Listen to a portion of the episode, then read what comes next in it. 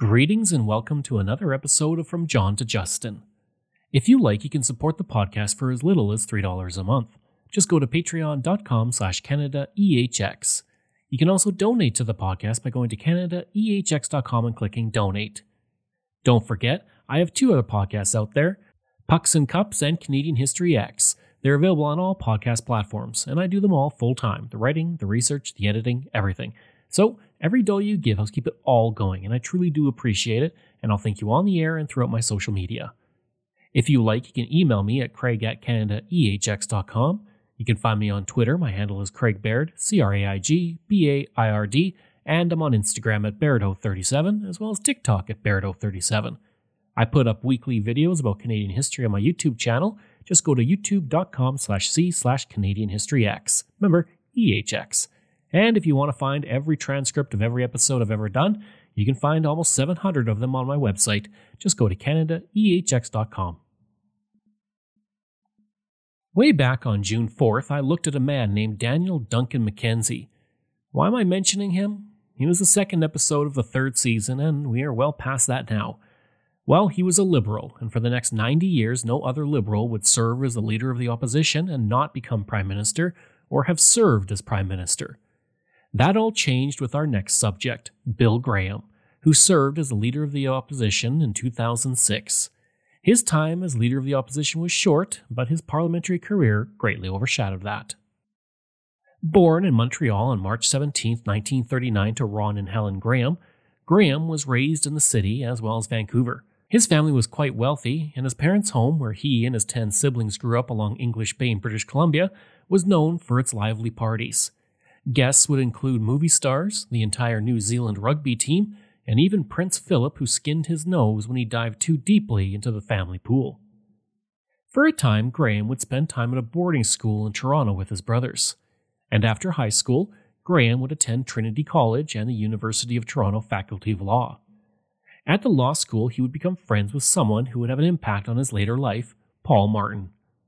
After graduating from law school, Graham went to the University of Paris to earn a doctorate in law and improve his French. During his time in Paris, he would also travel through Europe and the Middle East, and this included taking a Land Rover from England to Pakistan and back. Beginning in 1960, Graham would also join the Royal Canadian Naval Reserve, obtaining the rank of sub lieutenant and remaining with the reserve until 1968. In 1962, he would marry Catherine Curry, and together they would have two children, Catherine, born in 1964, and Patrick, born in 1965. One year later, his father would die and left the family house to the University of British Columbia, where it would serve as a dining hall and host academic lectures. In 1968, he would join the Toronto law firm of Fasken and Calvin, where he would remain until 1982, until he set up his own international trade and commercial law practice. By the late 1970s, Graham began to develop an interest in civic affairs, especially in the area of promoting bilingualism. From 1979 to 1987, he served as the president of the Alliance Francoise de Toronto. In 1984, Graham would run as a Liberal for the House of Commons, and on his campaign was a man named Michael Turner, the eldest son of the current Prime Minister, John Turner. He would end up losing to his progressive conservative opponent, former Toronto Mayor David Crombie, in the massive majority win for Brian Mulroney in that year's election. Graham would lose by 12,000 votes. Graham would also make the move around this time to academia, taking a position at the University of Toronto Faculty of Law, where he taught international law and international trade law until 1993. Graham would say of living so close to where he worked and in the small riding he would one day represent, quote, When I taught at the university, I'd just ride my bicycle over to the law school in the morning and ride back. That's another thing that I love about living in Toronto. While people talk about how dangerous it is to ride a bicycle on the streets, it really isn't if you're careful. In 1988, he again ran against a progressive conservative opponent, but this time only lost by 68 votes initially. Due to the close nature of the election, Graham would ask for a recount, and when the recount was finished, Graham had lost by 80 votes. In 1993, he would run again against his 1988 opponent, David MacDonald. But this time, Graham was victorious with 15,000 more votes and now found himself heading to Ottawa to serve in Parliament. During his first years as a Member of Parliament, Graham primarily focused on foreign affairs, including serving as the chair of the House of Commons Standing Committee on Foreign Affairs and International Law. In that position, the committee would produce reports on the role of nuclear weapons in world politics, Canada and the circumpolar world, and the future of the World Trade Organization. As a member of parliament, Graham would also strongly support same sex rights. His riding actually contained the largest gay neighborhood in Canada, and he would support same sex pensions and the admission to Canada of LGBTQ refugees who faced prosecution in their home countries for their sexual identity. In 1995, Graham would state regarding the Ontario government's lack of recognition of same sex rights while attending the Toronto Gay Pride Parade quote, The genie is out of the bottle. The people are not going to accept going back. Look at this crowd of people. They're not going to accept this. That's just ridiculous. End quote. Graham would also lend his support to the legal recognition of same sex marriage. In 2002, he came out on record stating he supported same sex marriage, becoming only the second federal cabinet minister to do so after Alan Rock.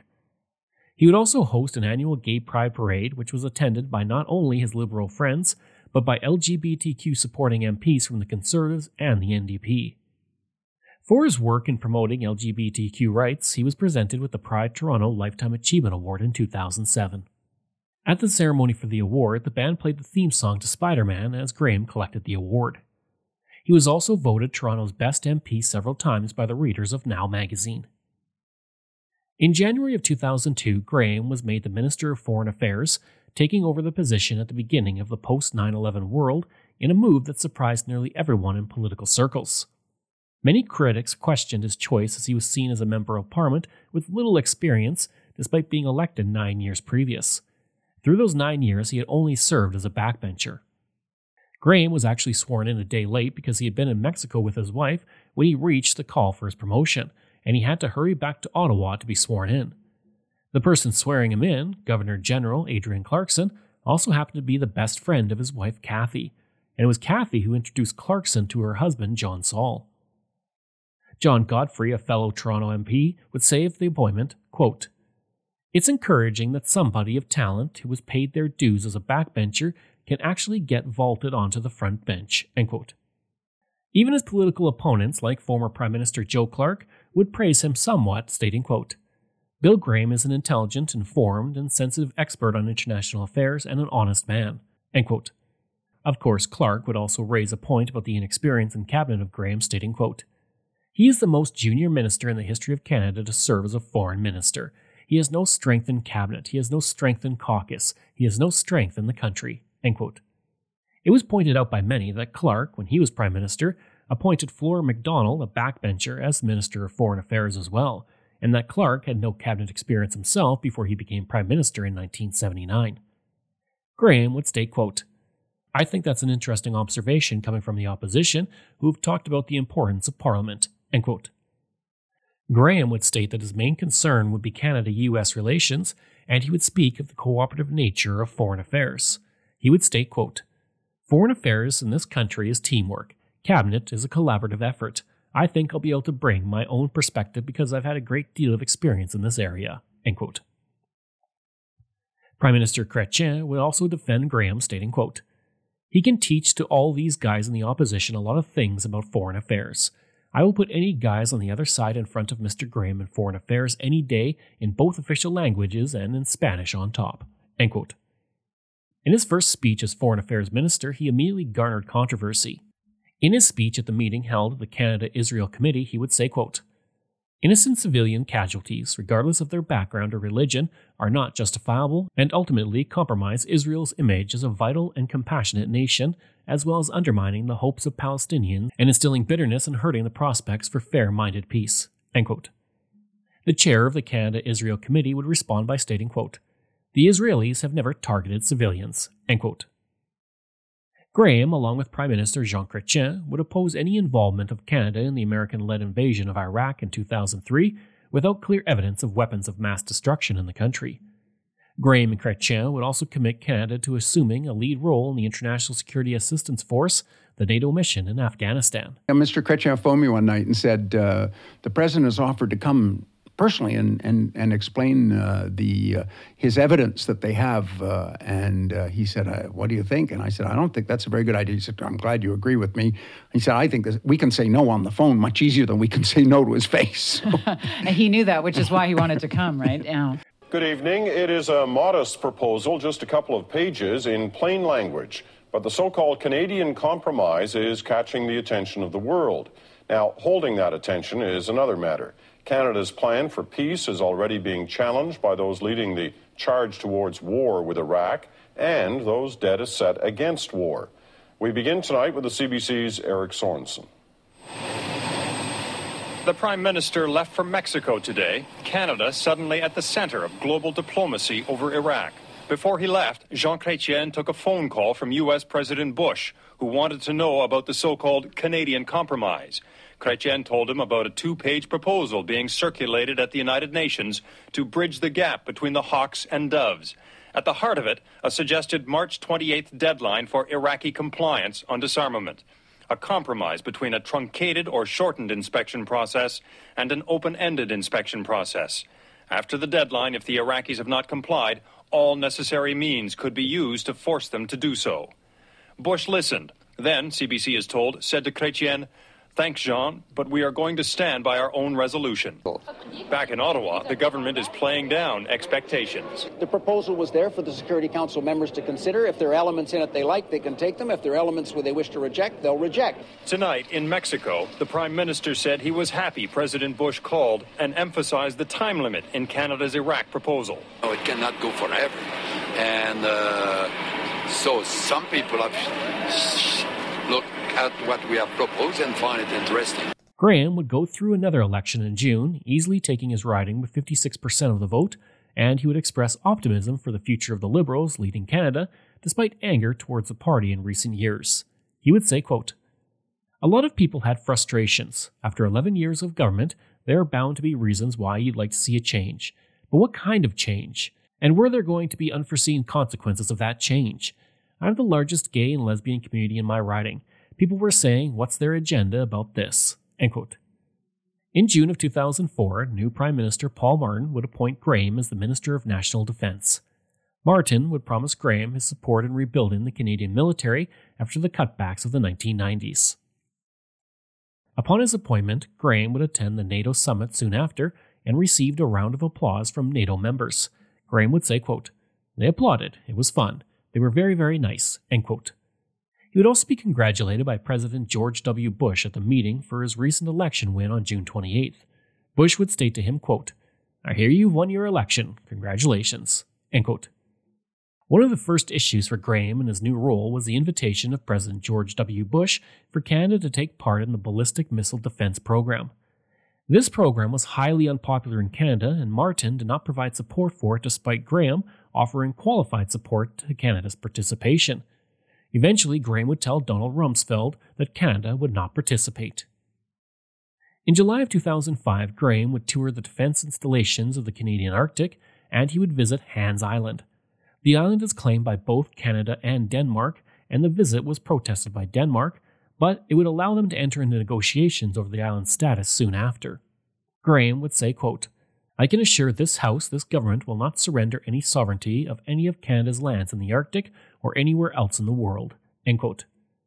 As Defence Minister, Graham was able to implement a new budgetary framework for Canadian defence policy, creating a $13 billion increase in defence spending, which was the largest in a generation. After the 2006 election, in which Graham won his riding by 16,000 votes, the Liberals were moved into the opposition status, and Paul Martin soon resigned as the leader of the party. On February 7, 2006, Graham officially became the interim leader of the opposition, but not the interim leader of the party. Martin would remain the leader of the party for the time being. Graham would say, quote, He has made it very clear that he expects me to be the complete leader of the opposition. Then, on March 18, 2006, he became the interim leader of the Liberal Party. Graham was chosen over the younger Scott Brison. New Prime Minister Stephen Harper would say of the appointment, quote, Bill is admired and deeply respected across Canada and around the world for his steady, principled leadership. He will lead a vigorous opposition in the House of Commons, fighting for the values of the Liberal Party and to improve the lives of all Canadians. He would serve for the rest of the year in both capacities and would take part in two highly contentious issues in Parliament. The first was the recognition of Quebec as a nation within Canada, and the second was the extension of the Afghanistan mission until 2011. In the Liberal leadership race, Graham remained neutral. And after Stephane Dion was chosen as the new leader, Graham spent the last few months of his parliamentary career quietly in the opposition. On February 22, 2007, he would announce he would not be a candidate for re election in the next federal election. On June 19th of that year, he stepped down as MP, effective July 2nd. Graham would say in the House of Commons on his last day, quote, It is an enormous privilege to sit in this House. It is very difficult to think that I will no longer have access to a place that is so sacred to all of us. Let us respect one another, and in doing so, I believe that our fellow countrymen will respect this institution and respect us. Prime Minister Stephen Harper would state, quote, He conducted himself with great intelligence, great passion, and great integrity. Graham was then given a standing ovation in the House of Commons. The retirement did not come as a surprise, as many had heard rumors of his retirement over the course of the past two election campaigns. And while it was not known who would replace Graham in the riding, he would state, quote, Whoever we nominate, I'll be with you to ensure this riding stays liberal. In the end, former Premier of Ontario, Bob Rae, would run in the riding and take the seat, serving until 2013 when he was replaced by Chrystia Freeland. After leaving politics, Graham became the Chancellor of Trinity College in 2007. He would be named visitor at Green College and an honorary life fellow there. He would also serve as the chair of the Atlantic Council of Canada from 2007 to 2012 and the chair of the Canadian International Council. From 2009 to 2018, he served as the honorary colonel of the Governor General's Horse Guards, and in 2010 received an honorary doctorate from the Royal Military College of Canada. Graham has been honored heavily for his political career. He would receive the Legion of Honor from the French government, the Jean Baptiste Rousseau Prize, the Order of Canada, and the St. Laurent Award, as well as the Vimy Award. And in 2016, he would publish his autobiography, Call of the World, a political memoir. I hope you enjoyed that episode and my look at the life and career of Bill Graham. If you did, please leave a rating and review. Next week, we're looking at Stephane Dion. If you like, you can email me at craig at canadaehx.com. You can find me on Twitter. My handle is Craig Baird, C R A I G B A I R D, and I'm on Instagram at Bairdo37. As well, again, if you want to support the podcast, you can for as little as $3 a month. Just go to patreon.com slash CanadaEHX. And you can donate to the podcast by going to CanadaEHX.com and clicking Donate. I'd also like to thank all of my wonderful patrons, and I apologize if I get any names incorrect.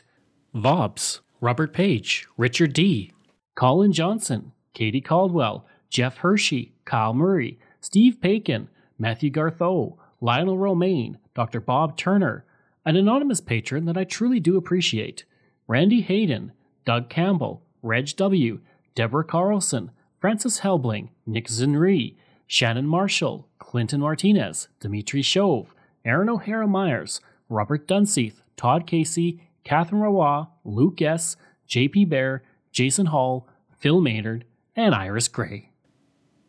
Information from Maclean's, Montreal Gazette, Saskatoon Star Phoenix, Wikipedia, Edmonton Journal, Red Deer Advocate, National Post, and the Vancouver Province.